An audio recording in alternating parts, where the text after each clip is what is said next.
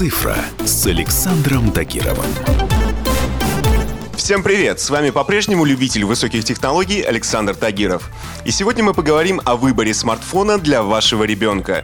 Любой взрослый человек более-менее понимает, что ему нужно от телефона. Кому-то нужна производительность, кому-то крутая камера, а кому-то максимально емкая батарея, чтобы не зависеть от розетки. Но если со взрослыми все понятно, то какой гаджет нужен вашему ребенку?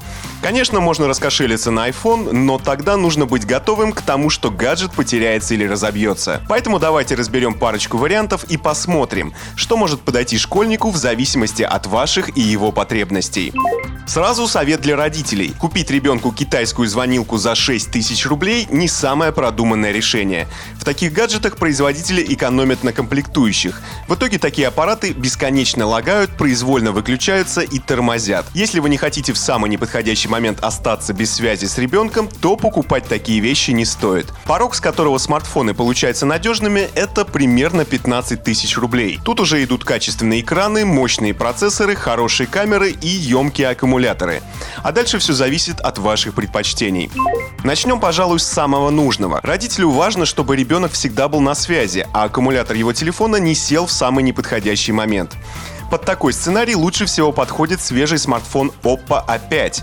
Емкость аккумулятора здесь больше, чем у конкурентов, но зато разрешение экрана здесь чуть пониже. И в этом недостатке есть свой плюс. С меньшим количеством точек дисплей потребляет меньше энергии, и как следствие заряда хватает на больший срок. В данном случае это примерно 2 дня, если не слишком залипать в играх. В остальном телефон соответствует начальному уровню. Игры запускаются на средних настройках графики, имеется приемлемая камера и наличие NFC-модуля. Альтернативный вариант — это Samsung Galaxy A40. Компактный и надежный смартфон, который прослужит для вашего ребенка не один год. Главный козырь этого гаджета — это небольшие размеры. Диагональ экрана всего 6 дюймов. При этом тут стоит AMOLED-дисплей с разрешением Full HD+, а значит в придачу идут насыщенные цвета и четкая картинка. Стоит гаджет в пределах 15 тысяч. Для телефона школьника это вполне приемлемо. Но давайте разберем варианты подороже. Если вы сами пользуетесь айфоном, то по многим параметрам лучший смартфон для вашего ребенка это тоже iPhone. И сейчас я объясню почему. В экосистеме Apple разработан лучший родительский контроль, с которым вы сможете полностью контролировать деятельность чада в телефоне. Покупки приложений, лимит на активность, ограничение поиска и разрешение вносить изменения в настройки устройства. Все это делается с помощью двух разделов – экранное время и контент и конфиденциальность. На деле это работает очень просто. Вы с легкостью сможете настроить, сколько ваш ребенок сможет играть в игры. Кроме того, можно ограничить доступ к браузеру на те часы, пока чада находится в школе. Помимо этого, в экосистеме Apple есть очень удобное штатное приложение Локатор, которое позволяет отслеживать перемещение детей. В общем, связка айфона родителя и айфона ребенка — это просто тотальный контроль над активностью второго. Зато вы будете спокойны.